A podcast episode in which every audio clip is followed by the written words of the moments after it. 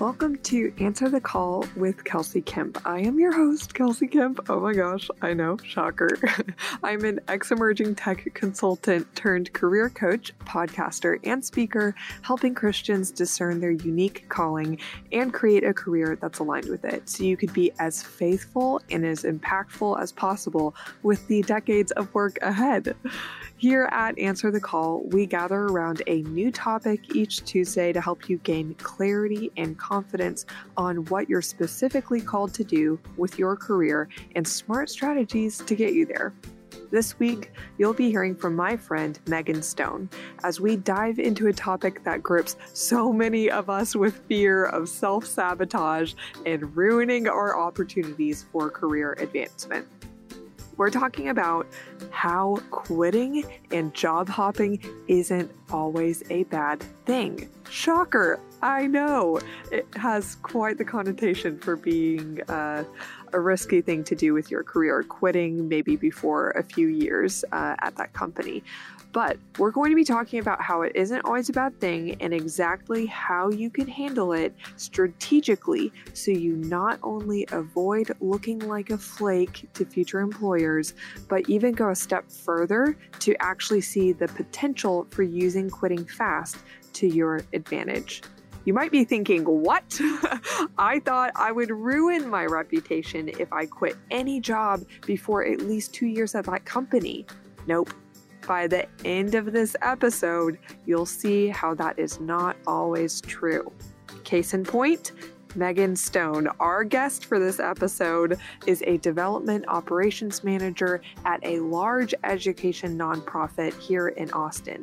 She genuinely loves her job and has been on the fast track with multiple early promotions as she excels in what she does.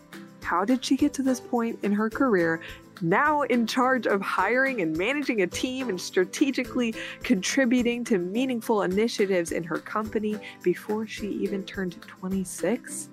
She did a lot of things right, and one of those is leaving her first two jobs before the year mark was up, which honestly seems like a pretty startling faux pas since that has kind of a negative connotation to it. But she did it with a ton of integrity and thoughtfulness that you'll hear her explain in this episode.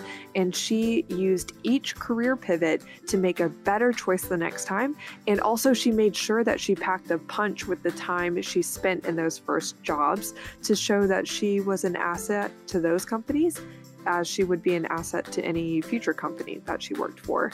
So, in this interview, you'll hear Megan share how to confidently know when it's time to quit because that can be something that's kind of scary like how do i know when i know? I don't know. Should i just uh, suck it up and stay or is it really time to leave? You will get clarity on that in this episode.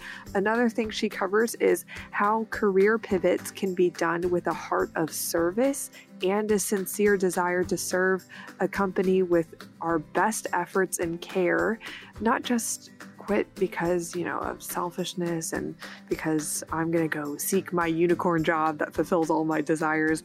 I, I really love the case that she makes in this that we could use leaving with the intention to really find a place where we are meant to contribute with our best efforts um, and not just kind of string a company company along. And not to say she did this, but you know, it can be said that sometimes we can just if you don't make a decision, a tough decision to leave, you could just be keeping a seat warm in an office where you're fairly ineffective in your job um, and you're not really meant to be there. You're not the best person for that. Like, you are going to be awesome at something else. Just go find that thing. And that could be something that's um, done with a heart of integrity and service, not just selfishness. Um, and a big one here's a big point that we cover in this episode that's so helpful.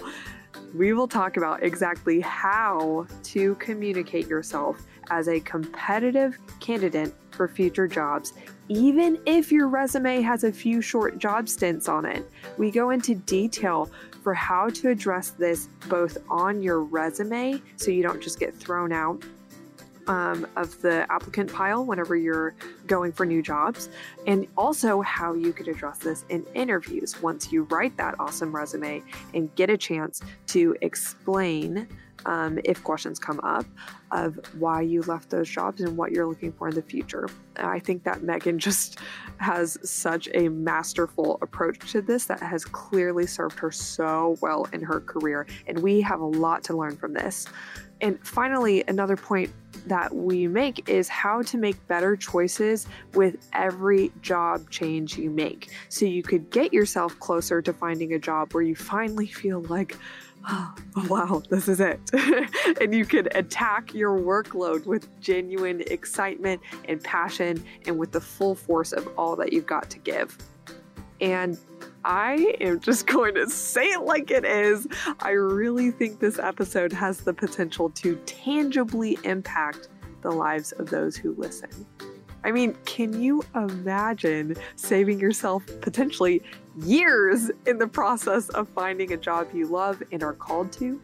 So much of the time, I know I felt this, we feel like we have to force ourselves into social conventions and inv- invisible rules that try to force us to settle, while neither Megan and I, I want to be clear, advocate quitting on a whim or with selfish ambition and a lack of care for the company you leave behind. There is more to the story than the advice I always heard, which is you have to stay at your first job at least three to five years. Don't even take vacation. You got to focus and put your head down and prove yourself. And then later, you're allowed to start thinking about what you want to do. That's not it. That is such an incomplete piece of advice. And so in this episode, you'll hear a lot of the rest of the picture. So, friends, enjoy, subscribe, tap the stars to leave a rating, and write a few words to leave a review, which that has an enormous impact on getting the word out about this show.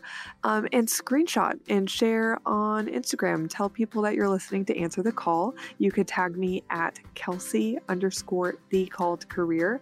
The link to my Instagram profile is also in the show notes for this episode, and spread the word. Uh, okay, well, here we go. Enjoy this interview with Megan Stone. This is one of those pleasures where I get to actually be in the room with a friend instead of just talking over Zoom. So this is extra exciting. Megan, um, I yeah, have been especially excited to ask you to come on the show. How pretentious do I sound right now? 10 out of 10. We're rolling with it. I've asked you to come on this show because I think that you have such a unique perspective in this thing that we fear. What do we do when we don't like a job and we know pretty like soon right off the bat how long do you stick it out if I leave before this, I don't know, generic two to three year mark, some people would say more. What happens? Do, do I kind of hurt my career? How do I explain myself? See, I can go on with all these questions and fears that we have forever. Yeah. and so I am so excited to hear what you have to say because I think that you've handled this so well in your career. You have stuck to your values and left for good reasons and done that well and not hindered your career. Actually, you've left fairly quickly in certain like jobs, but then you've excelled very quickly in the job you're at now. So we'll get into all of that, but that was just a teaser for the treat that the listeners have in this episode. But I've been talking a while. Can you just give a little overview of who you are? Like what you doing so i am megan stone i live in austin and mm. i consider myself an austinite now because my husband and i just bought a house yes. i feel like austin is nothing like new york but in one way it is like new york in that no one who lives here is actually from here, except for like True. a very small percent of people. Mm-hmm. And so now I feel like because I pay property taxes, um, and I'm legit have a tree of on this city in this zip code, I can call myself an Austinite. So I do now very proudly. For that, I am so jealous. this is the best house. I love it. Um. So yep, I we live in Austin. My husband is a senior data engineer here in Austin for a tech company, and I work for a fairly large education nonprofit that has a headquarters here in Austin, but um, not not originally based here. So I travel as well. But yes. It's you a, busy lady. Yeah. You in within this company. Southwest loves me. So. Oh yeah, I think Southwest loves everyone. I think that's what makes them a great airline. Yep. But I'm glad that they make you uniquely feel special. I'll have you know that they think I'm special too. oh gosh, I love Southwest. Um, but okay, let's let's like take it back to the college days where we met. Yep. Actually, fun fact. So the last interview I did with Andrew Winker, we all were on that. Well, I mentioned in the last episode, Andrew and I met through this uh, semester long project that we were on a small team together. Megan was also on that team. Team two. Team two, business fellows, let's go. Um, so that's just crazy that, I don't know, back to back interviews with my pals from that time. But anyway, Testament to, to the good group you had. Yeah, exactly. So tell us about college and what you decided to major in and how you decided on that. Yep. And what you did with it or didn't do with it.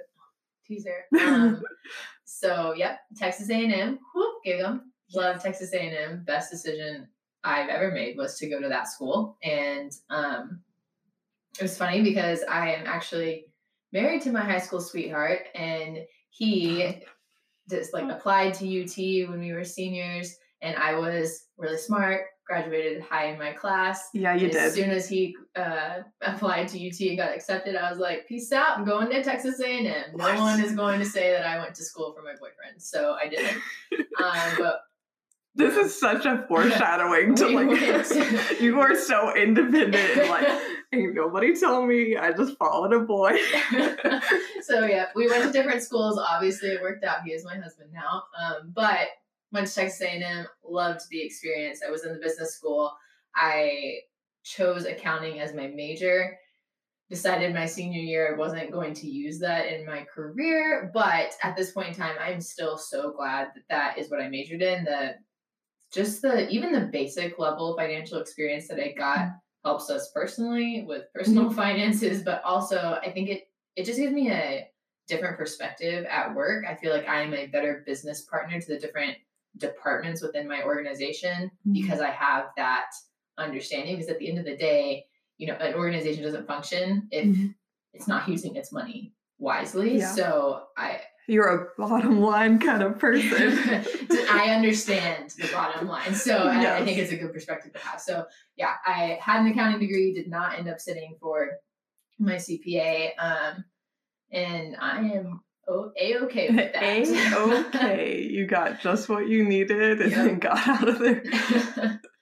uh, so what was that decision like in your senior year, you know, where we're all shuffling around like, oh, what's after college? What do I do? Um, between the decision you made to not pursue accounting, um, and how did you decide what to do instead, where you're going to yeah. live? Just give us a picture of that big decision making year and what guided you in those decisions. Yeah, well, I think it it started my junior year. I started getting like these inklings of wow, maybe this isn't the type of career I run I want, but I couldn't say that just yet. So mm-hmm. instead, I got an internship, whereas everybody else was going to do internships in mm-hmm. accounting. Mm-hmm. I got an internship in a finance department so that I could kind of test the waters in a similar but different area. Mm-hmm. And I hated it. Um, at the end of the summer, they offered me a job, and I specifically remember going home and walking in and I was like, Mom, you know, I got the offer. and she was like, That's great, baby. And I just started sobbing. Oh. And we just we went out into the pool in my backyard Aww. and we sat on pool floats and I cried for like two hours to the point where our neighbors probably thought something was ah. really wrong. but they're like, What happened? I got a job offer. and my dad was so confused, right? He was like, She got a job and she's crying. What is wrong with this? And my mom was like, Baby, it's okay. I was like, I just don't want it. Like, but I can't say that because I just got this great job offer with this great salary and all these yeah. great benefits. And mom, I'd be close to you, like all of these great things. And I mm. was knew 100% that I was going to say no. Yeah. Um, so we went back to school for senior year and I had to figure out what mm. was going to replace that job offer. Yeah. And so honestly, consulting was what a lot of people were doing and it Yeah. seemed flexible, right? It seemed like I could go into a consulting job, work at maybe a handful of different corporations and gain a lot of different experience, which at the time was what I felt I needed because I had no idea what I wanted to do. There was Mm-hmm. Yeah. no one that I could look at an entry level job and be like, yes, I want to be that person. Like Yeah. I could look at, you know, all of the female CEOs across the nation. like, Yeah. yes, I want to be them. Of I- course. I couldn't see what step number one was to getting there. So consulting it was. And Mm-hmm. also consulting came with like this little bit of prestige Uh, that Not just a little bit, I don't think. that I definitely wanted. I Yeah. you know, I wanted something that was respected and upheld the reputation that I had created in college. So Mhm. yeah. consulting it was. And so I went and worked for a smaller consulting firm that I strategically uh Air quotes. yeah, air quotes strategically chose because I felt that going with a smaller firm might give me the work life balance that I Mhm. did not see at some of the larger firms, Yeah. but still the level of prestige and experience, opportunity, all those things mixed into one. yeah. That was not quite Not the case. but that is what I thought. It's a good idea to run with, I think. yeah. Um yeah, so I I chose that. It was a scary decision because at the time Dustin, my husband, was Mhm. also choosing jobs and he was in at UT. He was a computer science major, so all of the really awesome tech jobs were in Austin. Mhm. Our families were in Dallas. We didn't neither of us really knew what we wanted to do and we were honest about that. Yeah. So we again chose jobs in separate places because we wanted to make sure that we were setting each other both of us up for success because we Mhm. knew we knew in our hearts that if either of us took that risk and didn't take a job that we had maybe like this inkling could be the right one Mhm. it would it would cause resent later and we didn't Yeah. want that so we took another year apart um, Mhm. to go explore and figure out whose job was better turned out dustin's was Yeah. so we moved to austin Yeah. later. How many years had y'all been together at that point? Like five or something? uh, Or- yeah probably five I, yeah. yeah, I remember we were all like our friend group was watching you make this decision in college. Like, dang, she is the girl boss. Like, she is. So y'all are just actually really, really looking out for and protecting the value that you place on having a career that is suitable, fulfilling, all these things in the long term because you had that much trust in your relationship, you Yeah. and Dustin, um, that you could say a year in the long term, we could do this. And so I think so many people were like, dang, I could not see myself making that kind of decision with so much faith and patience. But in the end, we all respected you a lot Yeah. for it. It wasn't easy No, it not was at not all. easy and there were lots of tears shed and then within that year you know it just it just sucked when Yeah. when work is hard and you're also in different places and Mhm. you're you're trying to figure out your goals right Mhm. because sometimes the goal is career but also you have relationship Yeah. goals and these things that you're not starting because you're holding off on it but Mhm. i ultimately it was 100% the right decision Mhm. um, because we both needed to learn a little Yeah. bit and i wouldn't have had that opportunity in austin at that time so you know Yeah. worked Mm-hmm. You would have had to go into industry, you know, like the big ones like Dell or, and you're like, I don't want to work at Yeah. these places. I don't want these industry jobs yet. So, yeah, we both, and many of our peers all went into consulting. Yep. Um, so with that, um, Q, you're in your that your first job. Yep. You're trying out the consulting. It is comparing your thought and expectations with reality. Yep.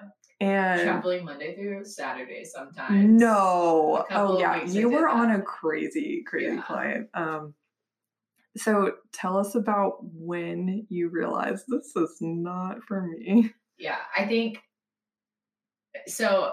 I I am in a job now where I have HR training, um, Mhm. and I I'm building a team, so I work with our HR department a lot. Mhm. And I recently had an HR training Mhm. where they said some statistic that I'm going to butcher, Mhm. but it was something about if if an employee isn't gonna stay longer than a year, Mm. that decision is normally made within the first like 30 days.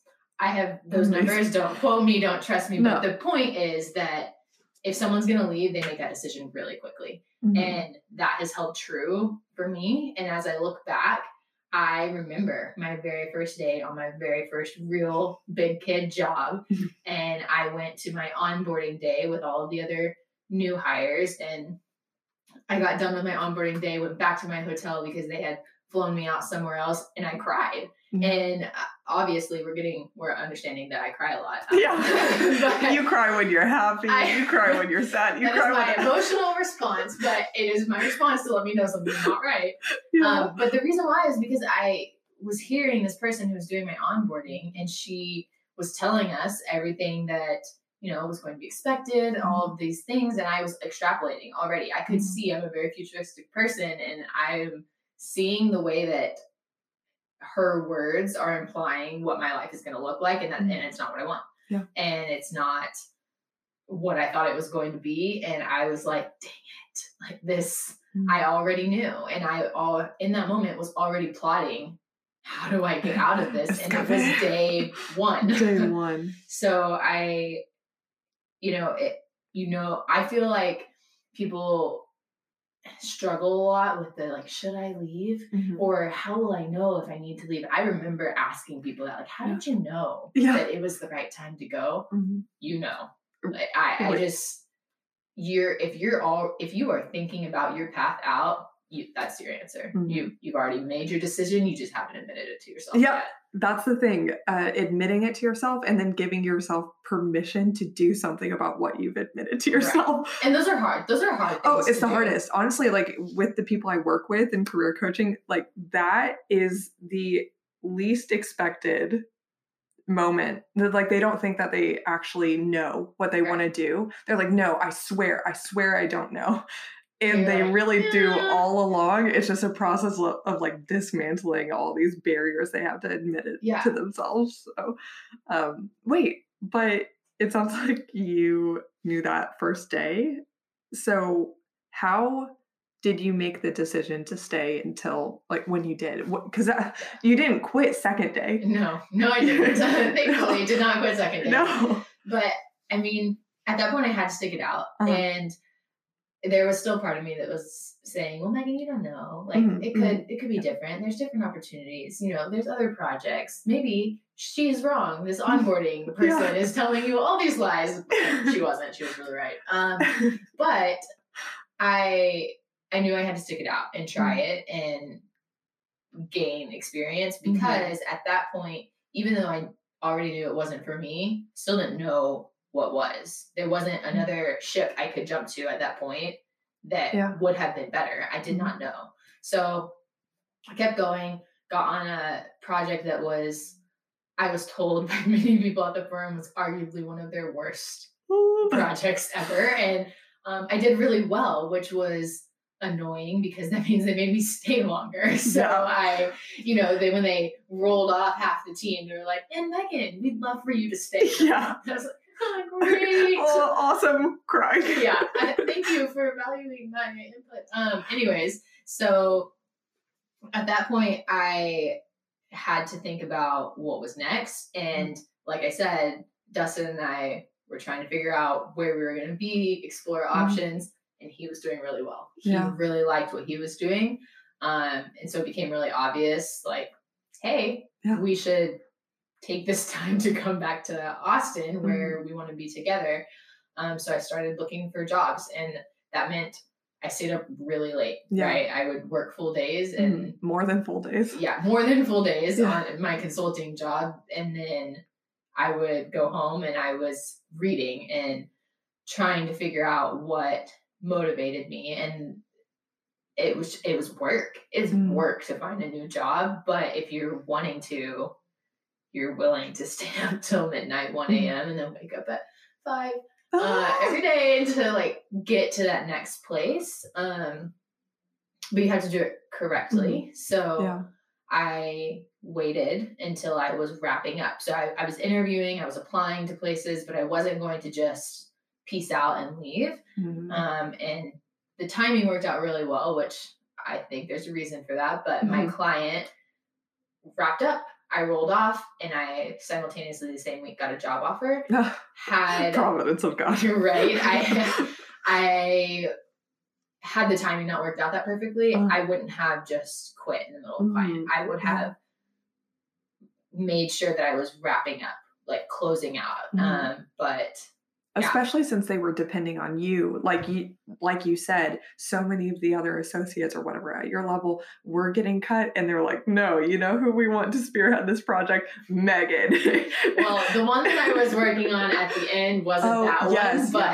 but I was here in Austin, which was also a Mm, blessing. yes. Um, my I got put on a client here in Austin, so Dustin and I were already like trying out the Mhm. being in the same city thing, and we were like, "This is great, must continue." must continue. Proceed. which allowed me to interview here and then yeah and then when the client project rolled up it it was a really easy time to trans- transition because i could say this is what i contributed this is what i contributed to this project this is how i wrapped it up with my team Mhm. and then this is how i left yeah making sure that they weren't in a bad position with me leaving So- with integrity and care and being a good person.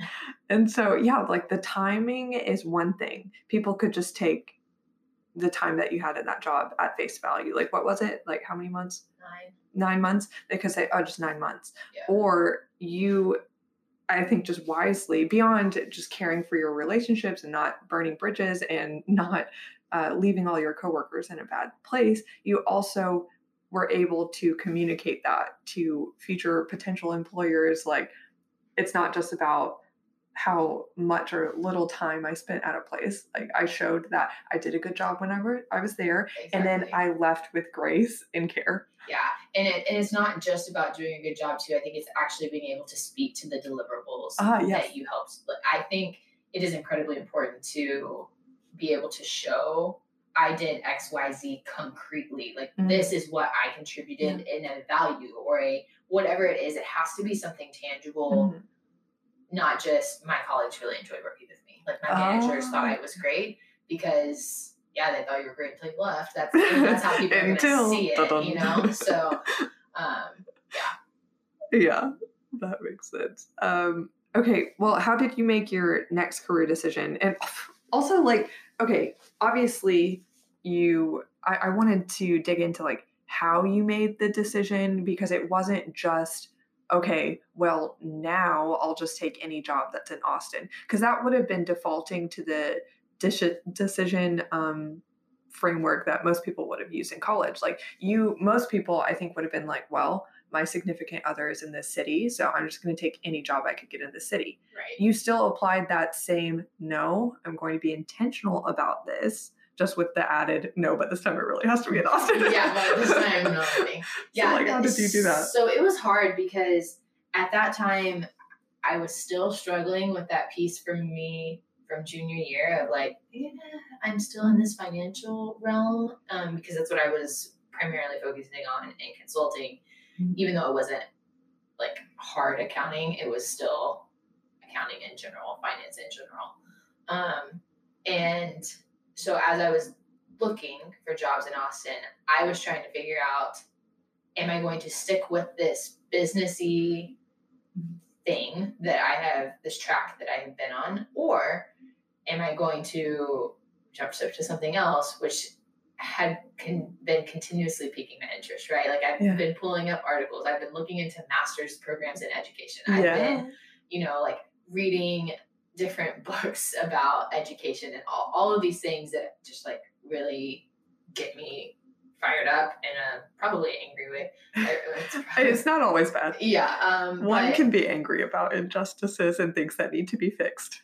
I couldn't quite let it my business track go yet though. Uh, um, I, I wasn't there yet. I couldn't accept that yet. I had put, you know, I had a four year business degree um, in the business honors program at Texas A&M. Like I couldn't just drop it, Yeah. especially because it had only been nine months and mhm. Yeah. it had been a long nine months. I felt every Yeah. hour. It was nine full. months, but it's still.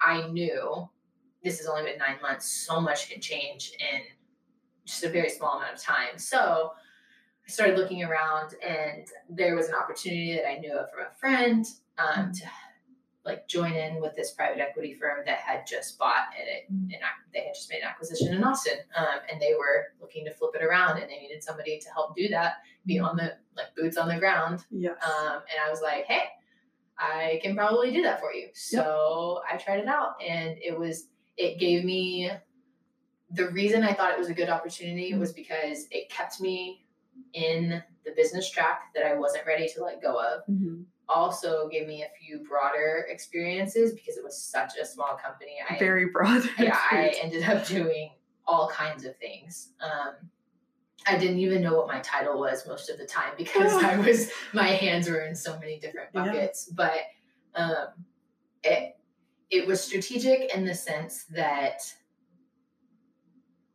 it was still giving me what I was looking for in consulting, which was trying to figure out what I wanted to do, mm-hmm. right? Like mm-hmm. I still needed yeah. more information. I was still trying to build my experience up enough to figure out what was out there. Um, mm-hmm. Um, because there's just so much. Like, yeah, there are so many jobs I didn't even know existed and that I still don't know. Yeah, we exist, still don't know. Right? No. I was talking to somebody at lunch two days ago and he was like, What does 35 year old Megan want? And I was like, You know, I can tell you that I'm really general words right now, but I can't, I'm not going to commit to yeah. one specific job at 35 year old Megan because. Mm-mm there's That's so many. Dumb. Yeah. yeah, the five year plan, the 10 year plan that we heard so much about whenever speakers would come into our classes in our organization, it'd be like, you know what you need? You need a five year plan. And you know, my favorite response that I ever heard to this, it's uh, Jenny DiDonato, mm-hmm. our mutual friend.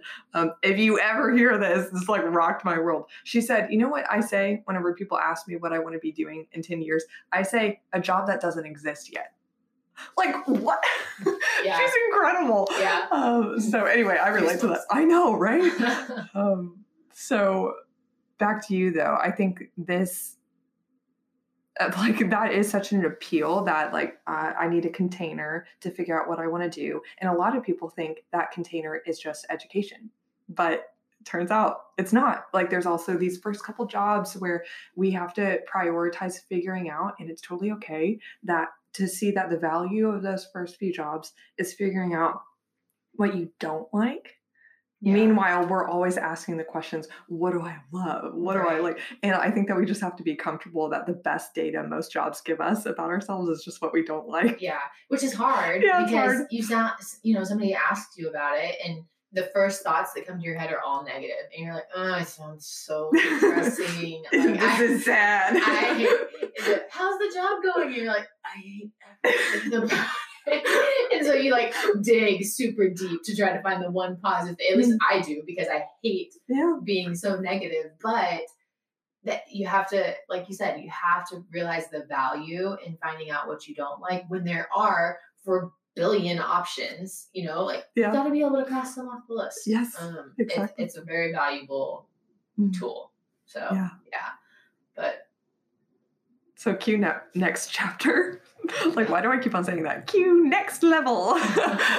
but you were in this like very expanded business role where you like what all were the things that you did? You did HR stuff, you did finance stuff, you did I choose to say I didn't do HR stuff because I was not trained in HR. Okay. I was like onboarding people. Um, I did basic operations. Mm-hmm. I did basic accounting. I like kept the books. I, there was a lot of. I tried to help with strategy every once in a while, but mm-hmm. there was no time for that. I mean, there was yeah. all kinds of stuff, and there were seven people. Wow. At this company that oh my gosh. did really well. So um, it was I learned every day in that job. Mm-hmm. But you know, earlier you asked, how did I know? Yeah. You know, how did I know it was time to switch? Mm-hmm. And. Again, first week or so, I knew that job probably wasn't long term, which was mm-hmm. disappointing. Yeah. Because I was like, dang it, I did again. it again. um, but it it turned out being awesome in a way because I had tangible goals at this mm. place. I needed to get us into a new accounting system. I needed to get the operations, like they needed some basic processes, period. There were none and they needed some desperately. Mm-hmm. They also just like needed someone to help come in. So it, it was a small like tech company Mm. and there were seven employees, five of which were technical people who were Mhm. doing coding, maybe question mark. I don't know exactly what they were doing. Um, the CEO Uh-huh. and me and And the- project manager. Oh So- yeah. So like me came in to help the CEO is focused on sales and getting, you know, more customers Mhm. in. And I'm helping honestly put out fires, right? And Mhm. just pulling this thing together constantly. And it gave me so much knowledge. Um and one of the things that I learned there was I like fighting fires a little Really? bit. Like it's makes me anxious and in that job Mhm. I was very anxious and that was that was the sign for me that I need to go. I was too Mm-hmm. anxious. I had like, you know, when people talk about like Sunday scaries or Oh, Monday yeah. scaries, I don't have that in my job anymore. I Oh, don't Hallelujah. I don't, yeah, I don't go to sleep. I mean, there was like one night a couple weeks ago where I did go to sleep and I was like, Monday's gonna suck. But, you know, there's only Just one or two one? of those. I just, in this past job, I was scared. I was Mm. Yeah. scared every Sunday. I was scared on my drive to work.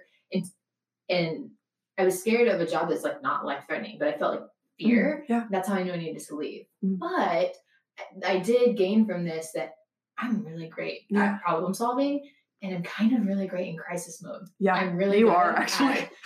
I'm really good at telling people what to do when no one knows what to do. I'm Yes. really good at taking action. And so That's that was a great true. thing to learn. It was a great thing to learn about myself because I've now applied that in my Mm. new role. So I was able to take this job again. I say like I don't know, a little over nine months, which cringe, cringe, cringe, Mhm. cringe. It's, it's so little time, but I was able to say, I wrapped this up. I got us to our new accounting system. I got these processes in place here. Would you like to see my binder of all of the processes? Like I could present what was accomplished Mhm. and then I also set them up for success. I I knew probably well, I knew a long time in advance that it wasn't going to be Mhm. long term. And so about three months before I was planning on quitting, I started making sure that whoever was going to fill my shoes could just walk in and do the job. I made sure that they were so set up that somebody could literally just open a binder or open a file and have like a step by step of how to do this next. And then I gave them like six weeks notice. Um, and that was, I, I think, very gracious in the. Oh, best it was. way. Yeah, most people are like two weeks. I out. I participated in hiring my replacement. I mean, like, wow. I tried to make sure that they I wasn't just piecing out, Mhm. right? I and it's you know, I was saying this to you before that it's a hard thing to do, but when I think I think there's two different things that you can see. So one for me it was anxiety, right? I knew I Mhm. had to leave because I was anxious. That wasn't the right job for me. I wasn't learning exactly the way that I wanted to. And then the other one is apathy, right? I Mhm. didn't care. yeah. I, I I wanted to care. I wanted to do well. I wanted to put my all into it, but I didn't care about that company. And I, at the end of the day, like I have to. I Mm. personally have to. yes. And so if you're apathetic or if you're anxious to a point where it is affecting your life, it's time to move on. Yeah. Um, and so I, you know, I had to do it graciously, but I also had to do it because time is of the essence, Yeah. right? I mean, I am 26 now, and because I have, because I made those quick transitions, but also took what I could from them. I, I Mhm. took learnings from both of them and applied them to my next step. And now I have Yeah. a career that I'm really excited about. Yes. And- Nothing is wasted with the way that, you know, we pretend that we could be all strategic with our whole lives, especially in college whenever you're optimistic and you're throwing out words like strategy and creative problem solving every other minute. Because you're like, what if a recruiter hears? I want to make sure that they know that I'm a creative problem solver. It, that doesn't mean anything. But you really did, one, once you were in a place, however you felt like, you know, even if it was the first week and you're like, oh, I actually don't like this, you made sure that nothing was wasted. And you really did handle your exits quite well. And because of that, you could look a recruiter in the eyes and with integrity say that this wasn't because I'm stupid, immature, a flake. Like I I have things to show for my time there. And um, I have to like really highlight those two points that you made about if you're overly anxious or if you are apathetic, then watch out for those indicators. Mm-hmm. But here's something beneath that that we could say, hey, watch out if you're too anxious and it's like taking over your life. Hey, watch out if you don't care um, and you can't you feel like you can't apply your full self with all like really give your eight hours to your 10 hours there like your best shot. Um, but beneath that is you actually have to trust yourself mm. and that's not something that i did honestly yeah. so you have this emotional honesty and this stick to itness to your values that I didn't have for a, quite some time. And so I, I do think that's special. And so I want to add that like third layer that this does require us to be very honest with how we're feeling and say, you know what? It's not I am going to say that this is my life and it is not actually acceptable to me to be constantly anxious and losing sleep for what? Yeah. Why? yeah. To add on to that too, I think it requires an intense level of honesty with yourself. That is hard to get to. Yes. That is not an easy thing to do. And that is why, you know, people say that you, like your success in life is highly dependent upon the partner that you choose. Mm-hmm. And I have a really great partner. Mm-hmm. And I mm-hmm. have a really great partner who said, You're not you oh, right now. Yeah. Um, and we had developed enough trust. And I don't think that has to be like a spouse. I think mm-hmm. it can be your network. Like who are the people yeah. you depend on, but do you have people who are going to help you get to that honest level? Mm-hmm. Because I don't know that it's always something you can do by yourself. That's so true. I yeah. you know, I sometimes it takes having a person that you really trust say, You suck right now. Yes. And I would like you to stop sucking. So mm-hmm. what do we need to do to make this better? And then that's a wake up call and sometimes mm-hmm. not a nice one. Mm-mm. But to have someone that you love tell you that, yeah, you're like, mm, yes, correct. Yes. How do we fix this? And yeah. then you're very motivated on top of that. So mm-hmm. I, it's it's twofold. It's yeah. you, but, but who's going to help you get there? Yes, uh, I feel like I always circle back around to quote General Van Alstyne, our uh, a mentor professor uh, of ours in college, and he said, "Identify your truth tellers." Mm-hmm. Um, and honestly, I just really did not have the best, like most tight, deep community whenever I lived in Dallas. And so I felt so alone. And mm-hmm. it's hard enough to have that emotional honesty with yourself, especially since I was, um, I lacked a lot of confidence. I, I was willing to believe that I was crazy faster than I was willing to believe that I knew what I'm talking about. Mm-hmm. And I should follow my gut on this.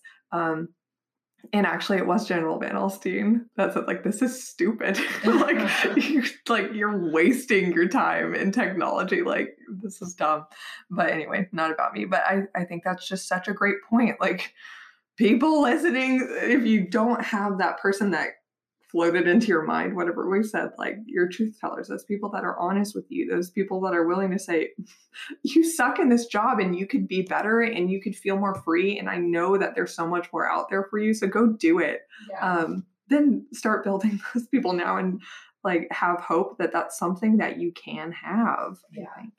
And I think it's important to realize too that as you're making these decisions and as you're thinking about, I mean, maybe you've been in a job for three months and you're already plotting your exit plan. And if that's you, then you should continue plotting and figure out what your next step is. But you you have to realize that people say to me, and I think there are all different types of mm-hmm. personalities, so this one might just apply to me. But people say to me all the time, like, don't make it personal. Like mm-hmm. you need to, you know, stick with the goal. What are you trying to do here? Don't make it personal. But that doesn't apply to me mm-hmm. because it is personal. My work is personal to me. I spend eight plus plus most days, eight mm-hmm. plus days, I mean hours in a five day week at my job and mm-hmm. I care a lot about it. So yes. it is personal. And when you're quitting, it wasn't okay with me to think, oh, this isn't personal. Like it's not personal to them. I should just quit. Just let it go. Like mm-hmm. just leave. That doesn't that doesn't work. Yeah. It is personal. This is their company. I'm going to potentially be putting them in a bad in a bad place. So mm-hmm. how do I make this personal for me so that I can set them up for success. I think that that is that that is important and also you, you have to you can remove it from like a selfish perspective like don't think about just you like i i think about how great i could have been in my 2 mm-hmm. previous jobs if i had been putting the energy yeah. and thought and like passion and fire and all of the words that are really annoying to hear but i love them all of those things that i feel in my current role if i had been putting those into my two previous jobs they would have been heartbroken to see me leave. Yes. Right? Because I would have been helping their organization so much. And every employer deserves to have employees like that. Mm-hmm. So if you're not that employee, then do them a favor and remove yourself from the equation mm-hmm. gracefully. Yeah. But yeah. Do what is right for both sides because they deserve to have great mm-hmm. employees just as much as you deserve to have a great working environment. Mm-hmm. So I you know, I think that it it's important to realize that some people can't take the emotion out of it mm-hmm. but that doesn't mean you can't you know remove the selfishness understand what the other perspective is so mm-hmm. that you are doing right by all parties yes uh, i think that's such a good point of service and of hope that like you don't have to just accept that work is always going to suck and work is just work and all these platitudes that we throw at ourselves and at others to say hey it's not personal like you're saying. But whenever there's people like us that have fire and passion and want to contribute like with a heart of service but also of course we want to enjoy our lives and feel like we're contributing meaningfully through the way that we spend all of our time at work like we can allow ourselves to hope and pursue and have aligned action with the reality that you can find a job that you really want to attack with all you've got. Right. And so I yeah, I, I love the heart of service that you have in that too. That like let's go contribute our best at an organization where that's possible. Um man, that's awesome. I really like that perspective of like it is personal because people like us, we really care. And you don't want me to st- start acting like things aren't personal because right. I'm not going to be giving it my best. I'm going to be a drone that clocks in and clocks out exactly. and doesn't really care about our business objectives and doesn't contribute and like create things that are interesting and compelling and needed yeah. and have well, ownership. I think about it, you know, I think about work in the evenings probably way too much. Mm-hmm. But I don't think about it anymore because I'm anxious. I think about it because like there's this problem that I just know there's an answer yes. to. I just haven't found it yet, right? Wow. And so, you know, I go to bed thinking, hmm, how are we gonna fix this? Man, this is a real problem. and I'm thinking about it, but it's just because my brain is active, right? Yes. And mm-hmm. I know that as I build out a team and as mm-hmm. I move up, I don't want people to be miserable on my team, mm-hmm. but I mm-hmm. would love people who are so committed to solving our even the tiny problems because mm-hmm. it makes a big difference. Yeah. And you know, when I wake up and I'm in the shower and I'm like, yes, I got it, I got it. Ah! You know, I go to work and I'm like, I thought of this in the shower this morning, and they're like, you're just so weird. But hey, you know, it's yeah. it's just it's exciting, yeah. and that every, everybody deserves that. Yeah. Mm.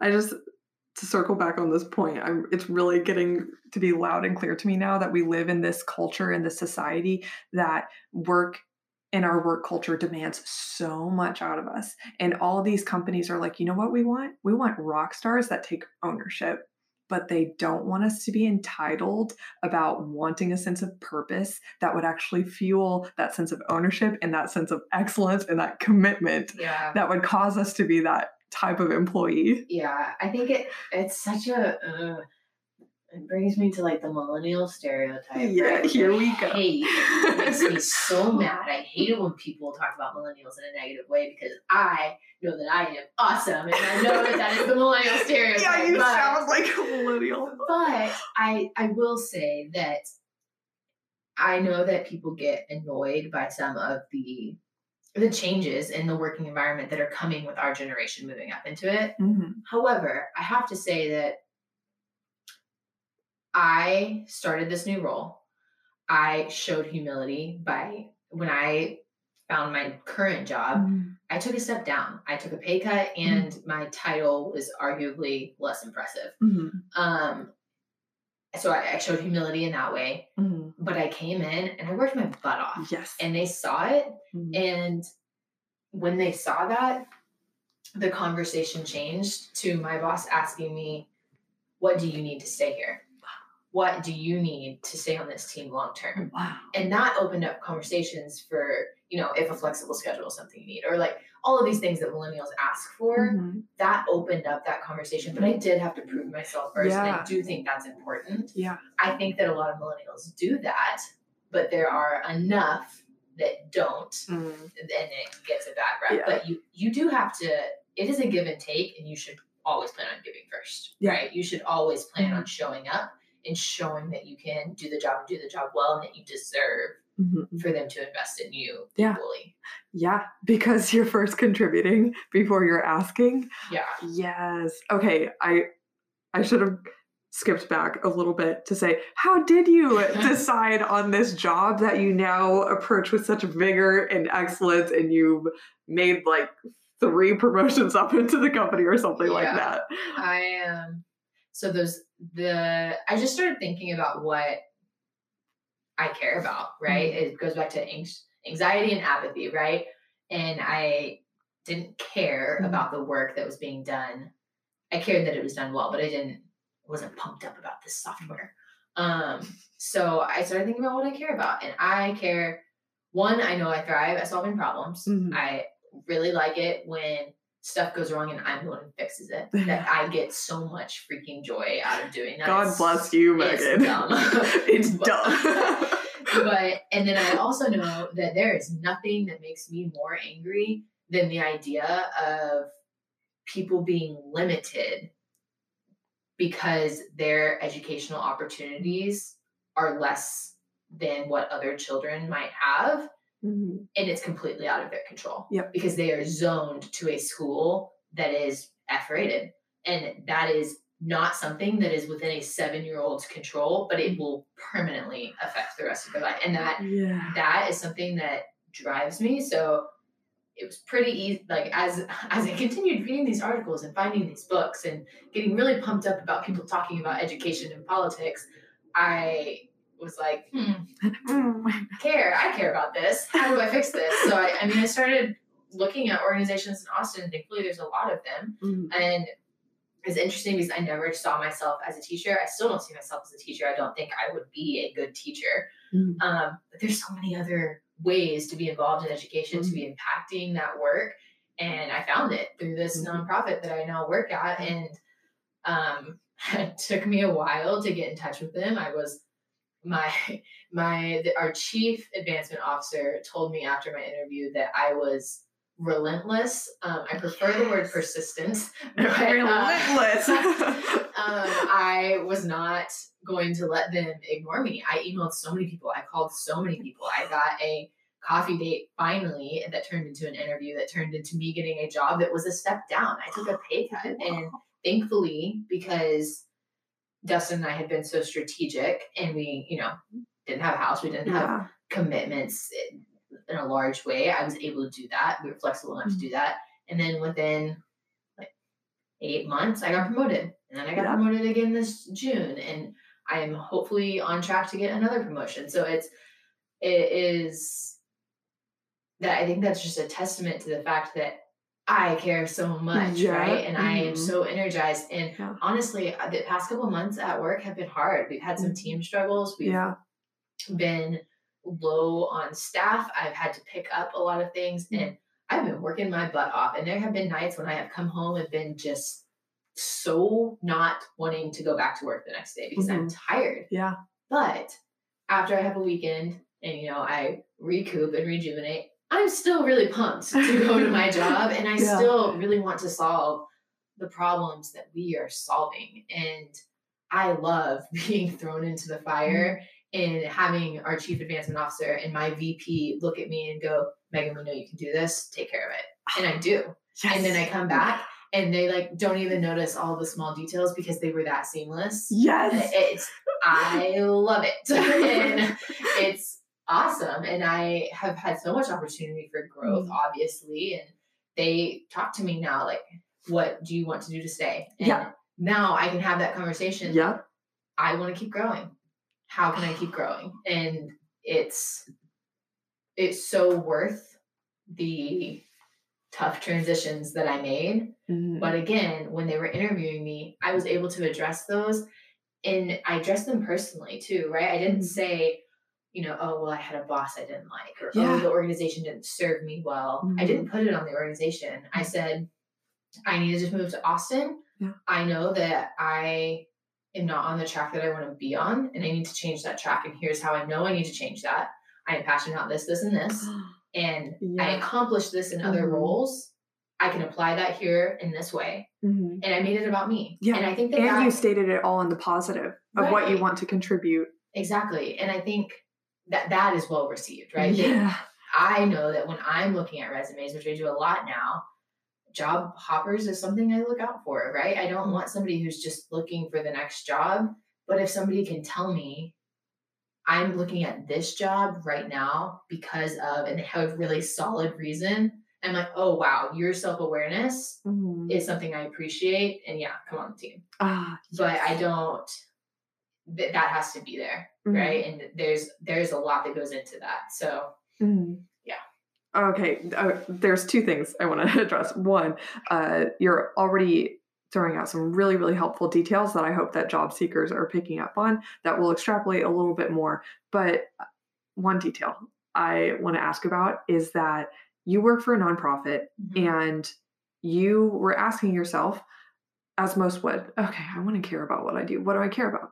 All right, happens to align with a nonprofit. Shocker. That's what a lot of purpose driven millennials um, will find themselves themselves seeking after. But nonprofits aren't always the answer, and Right. a whole like just because you're attracted to the mission of the entire organization doesn't mean that you are going to feel fulfilled about contributing to that if Mhm. you're doing accounting or administrative tasks whenever you don't mm-hmm. want to be doing that. And so actually I had a whole podcast addressing this about the anti-passion movement that has been on the rise of like don't follow your passion, just follow what you're good at and your success will create passion. Your passion will not create success. And I really I disagree with a lot of points about that. And I won't go into detail about that, but you actually are a case in which just seemingly from the information you presented, you cared about what the organization cared about. But then, so you got into this nonprofit, but now you actually feel like you're meaningfully contributing. So, what parts of that, how did that work? Is it like the tasks you enjoy? How do you stay connected to the mission?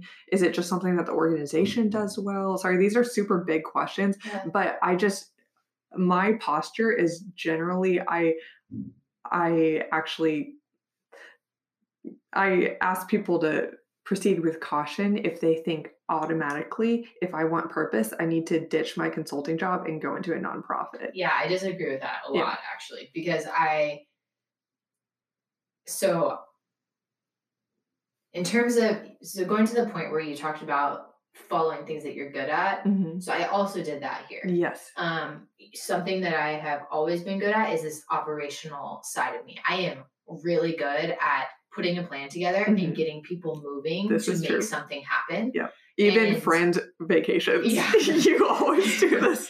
I and that is not a skill that everybody has. Mhm. It is very easy for me to take a big picture, pull it into small pieces, and that is exciting to me. Mhm. So I found a job in a team where I would be able to do that as well. I also could have joined this organization on the accounting team, and I Mhm. probably would have been miserable. So it, there, it is like multifaceted. Mhm. However, not all people are cause driven the way that I am. There Yeah. are other people that I have.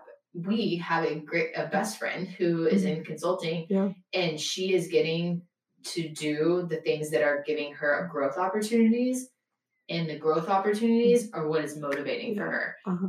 And she's doing a great job. Mhm. So it's not to dit to like diss on consulting Yeah, at no. all. You have to do what is caring doesn't necessarily mean the topic or the business. It means what do you care about doing in a given Mhm. day. Yeah. And I you know, was blessed to find an opportunity where I got to merge 2 Mhm. things. One is education, but to be honest, I don't touch education most days, right? Mhm. I'm not on our curriculum team. I'm not in the classroom most days. Mhm. So the work that I'm doing is several steps, like several steps of separation away Yes. from the students we are impacting, Mhm.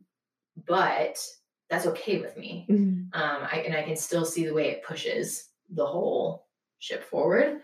Um, but I, I think that it is important for. I, I also agree that just jumping to a nonprofit is not the answer, Mhm. right? Not the world isn't made of nonprofits, No. and not everybody can work for one. Nope. And I wouldn't even say that I will be a nonprofit forever. I Yeah. I might not. I might, I don't know, go back to school and Mhm. do another type of problem solving role at a major corporation. I don't know. And I'm not going to commit to that right now because I also know how What's your five year plan? yeah, right? How, how quickly things change. But I think that it, it is about finding what you care about in a given day. And if that, if you can care about going to work and care about doing that work, it could just be you care about working on a really great team. Mhm. So if you find a really great team and you care about contributing to it, then it might not matter what Yeah. you know, maybe you work for PepsiCo and y'all, your team is in charge of Pepsi bottling or something. I don't know, like making sure that the supply chain cost on Pepsi bottling is low. If you have a great team, then If maybe- I did my major in college, that's what I would be doing right now. yeah, and I mean, if you have if you have a great team, then maybe you really enjoy that, Mm-hmm. or maybe you're excited by finding how to shave two cents off of that process. And if you are excited about that, then oh my gosh, Pepsi needs you, Yeah, right? Like yeah. they need to figure this out as Mhm. and continue to change it every day as they are a huge company. I mean, there's all different types of jobs. You just have to find what Yeah. keeps you going Mhm. and be honest with yourself about Yeah. what that is because I think that quitting too quickly is Mhm. dangerous, right? There are risks. There are also risks for staying too long. Oh yeah. So, and yeah. I think they're equally as great. So, Mm. Yeah, I I am here for that point. Absolutely. Um, okay, about the details, I'm eager to ask you. You touched on this a little bit, but specifically, if someone has hopped around a little bit, yeah. how do you address that? Is it in a point on your resume, like a last bullet, like I I left because of this, or do you just do that in the cover letter? Uh, But you're like actually most recruiters don't even look at cover letters. It's just to check that someone did the care to actually write one. Right. Uh, well, I don't know if that's your experience. Just like statistically, Kind spe- of my Okay, so then where do we address short stints so that you aren't automatically disqualified, which is the headline fear Mhm. in quitting fast? and it's a legitimate fear, Mhm. right? I review resumes a lot, and as soon as I see someone has like three different jobs on the top of their resume, all with really short time periods, I'm Mhm. like, hmm, red Mhm. flag. But that, I so I don't actually think you address in writing your reason for leaving. And Mhm. this is just my opinion. I think how you address it in writing beforehand so that you can get your foot in the door Mhm. is by in writing showing what you accomplished. How big and how can you quantify those Mm. accomplishments? Um, because people are really bad at resumes. Yeah. Um, I eh, they're it's hard. They're hard, Uh-huh. but people fall into this trap of you know using fancy language and Mhm. um, that comes out of consulting.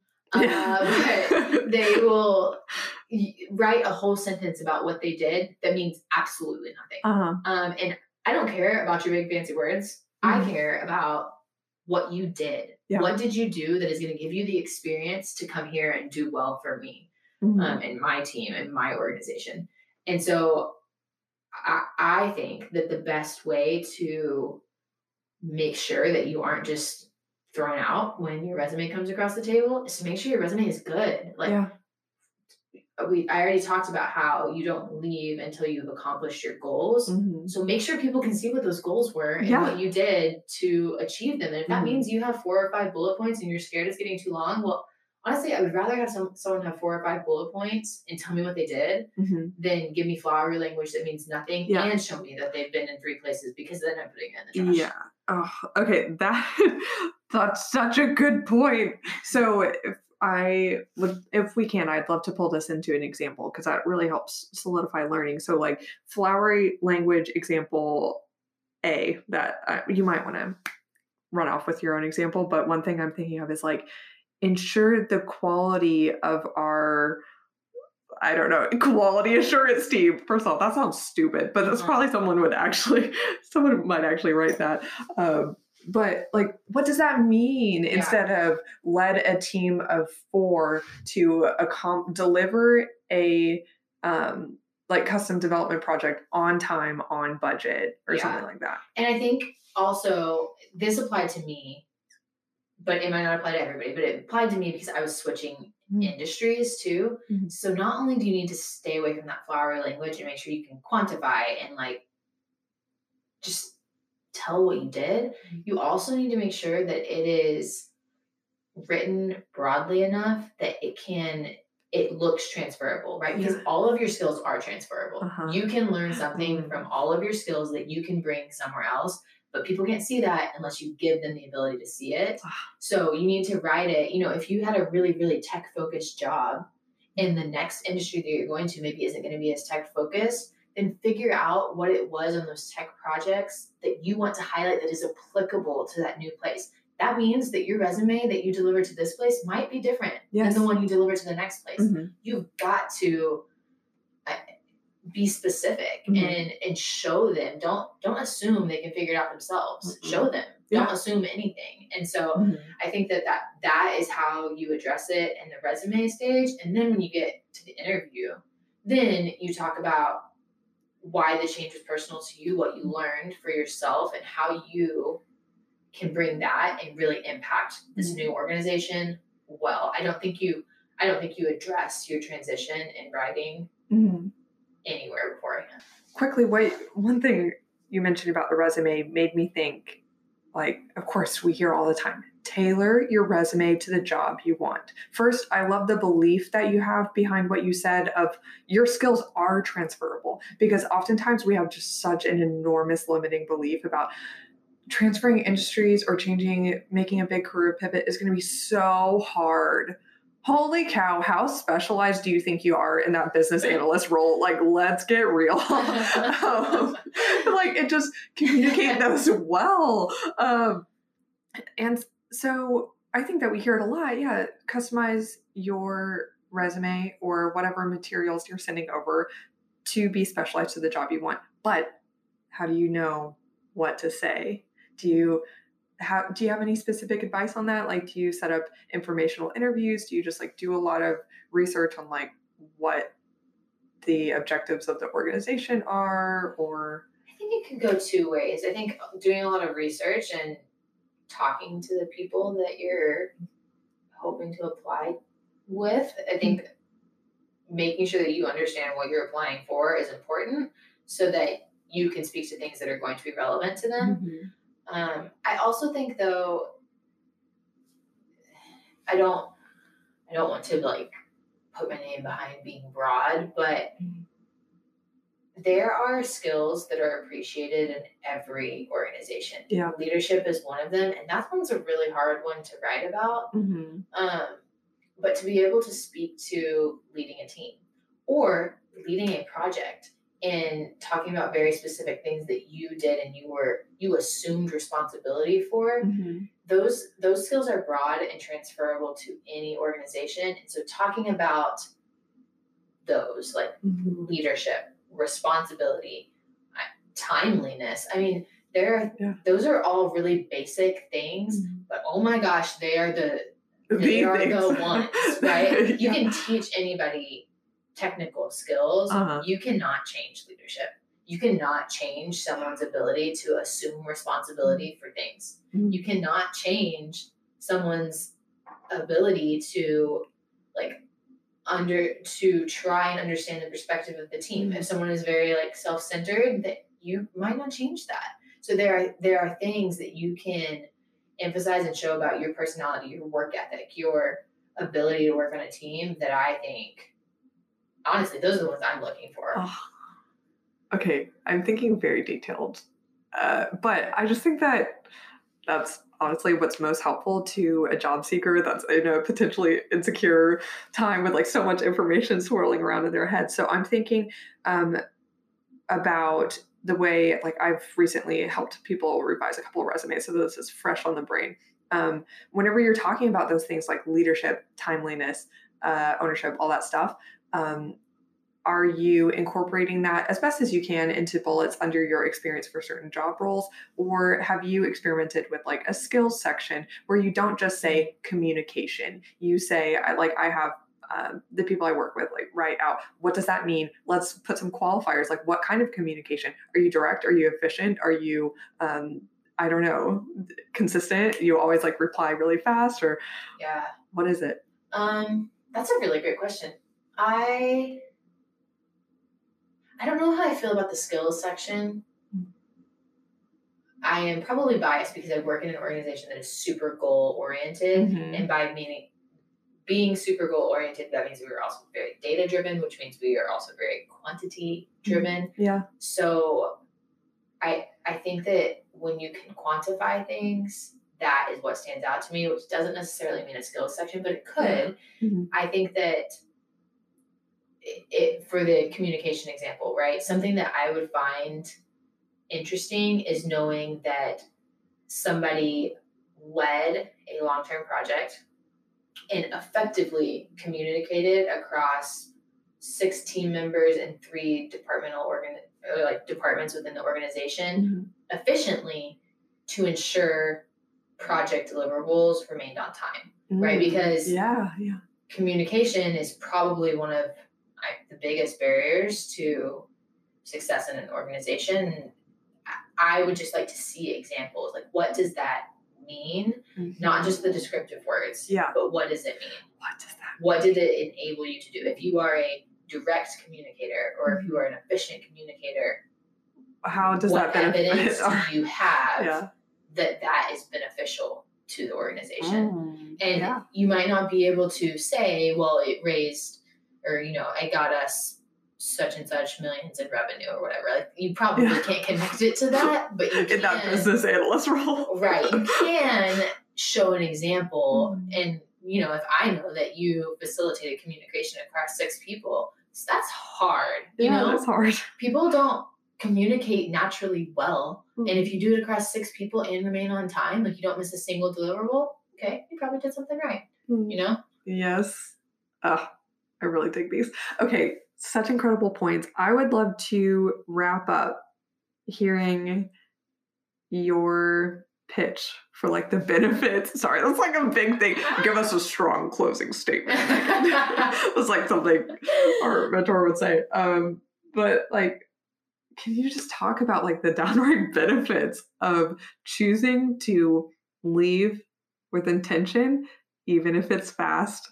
Because like it's not all bad and it's not like we're just giving you all these strategies in this podcast to make sure that you don't disqualify yourself if you do decide to quit fast. All of those are posted in the negative. Totally fine, very helpful. But there's some real benefits and advantages that you have felt in your life and in your career because you decided to make these tough decisions and handle them well and now, look, you're 26, you are in an organization that you actually care about.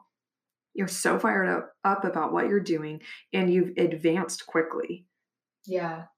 I, you know, like you said, the risks are there and they don't go away. Um, but the positives, I think, outweigh them and in the right situation. And the first one I think about the benefit, the best benefit that has come from me switching jobs and getting to a, one that really works for me mm-hmm. is that I'm married to my husband. Yes. You know, he doesn't hate me because yeah. for a while I wasn't a fun person to be around. Mm-hmm. And that is important. And mm-hmm. I I want to be the best version of myself, not just in my role, but in my life. Mm-hmm. And you can't do that if mm-hmm.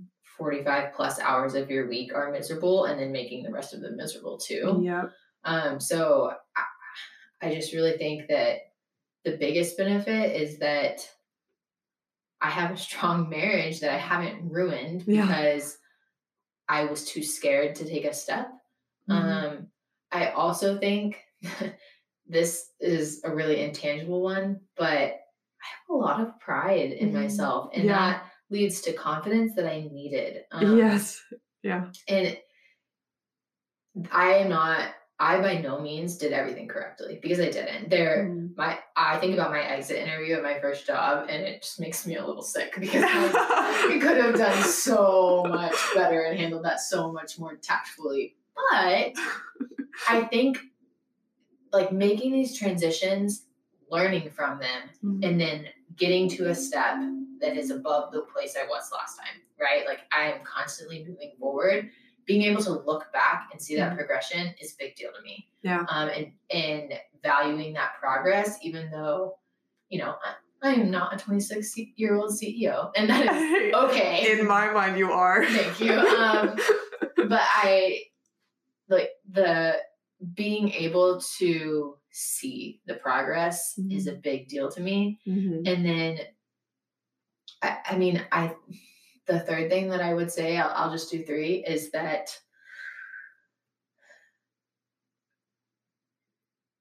I say this transition, say this last transition hadn't been the one either. Like, what if I Uh-huh. didn't make it? What if time number three was still not a good job? Mhm. I would still need to keep moving. And the reason mm-hmm. why is because if I didn't, it would just suck. Mm-hmm. Right. And I'm not okay with that. Yeah. I'm not okay with just sitting in this place of being so not content that I'm unhappy. And right now, I am in a place where I'm really happy. And I'm, I don't know that this job is forever. In mm-hmm. fact, it probably isn't. I, it's hard to think that I would be here until I, I don't even know if I'll retire. So whatever. But You'll never retire. you and me will be co-working when we're 80. I will. I think I would be so bored. Um, but I just think that I'm so happy to be on a team with really great people, Yeah. and every day is not perfect. In fact, like I said, there have been weeks lately that have been terrible. I mean, terrible. I cried at work twice in the past month, and that is not okay. I don't like crying at work, but I just, I, you know, it. I still want to go back every day, Mhm. except for the days when I'm taking off, which are like really great. I like PTO, but I, it's important. It is important Yeah. to keep moving and keep making changes and keep adjusting until you got it right. Mhm. And and that is that is a mantra that I have, right? There's Yeah. always a solution, there's always a better way. Excellence is one of my values and I will never be there. So I'm gonna keep going until honestly until I die, right? But Yeah. I'm gonna keep making things better. Yeah, you always will. keep evolving, keep growing. And that is what is gonna make me happy. Mhm. So Yeah. I don't know if that really answered your question. Yes, it but- did. I am so motivated. I'm ready to go like seize the day. um, but I, I just think that this is all like, guys, look at the fruits of Megan. You, I'm going to talk to you because I don't want to talk to the mic. I'm talking to my friend. Um, um, you s- choosing to spend your energy in such a way where you're focused on progress, you're focused on growth. So you could say, I am dang proud of myself right now. Instead of choosing to spend all of your energy managing your life, managing your mo- emotions, manipulating your mental state so you're okay with a life you hate. yeah. like that was something that I so felt like until I just got over that game. Well, Like- it's not possible, right? You No. can only do that for so long. No. Um and so yeah, well there is a very very strong case for not just looking at your values and then deciding to make tough decisions whenever needed to follow them. Um but then like look at all that that has brought. And yeah. Anyway, Wasn't easy, but it was worth it. Wasn't easy, but it was worth it. What a way to end this incredible episode. Thank you, my friend. Thank you for having me. Oh, oh, this was the best. wasn't that incredible? Oh my gosh, I loved this interview. I think it really is so tangibly impactful for all of us who inevitably grapple with when do I quit? How do I quit? How do I um, manage it in such a way in which it isn't seen as an act of self sabotage in your career, but rather you could use it to your advancement and advantage. Um, so, I would love to hear how this information impacted you. So please reach out. DM me on Instagram at Kelsey underscore the called career. And also, I would be so grateful if you left a review. Seriously, guys, it really, really matters. I know that you hear that on every podcast you listen to, but now that I'm a podcaster, I'm like the most compassionate review leaver of all time on all the shows I listen to. So uh, I would love it if you uh, tapped on those stars at just like one little, you know, quick hit you could leave a five star review or whatever you think. Um, and then write a couple of words to say how this show and the information that we work hard to produce for you each week has impacted you um, and why you would recommend it to a friend.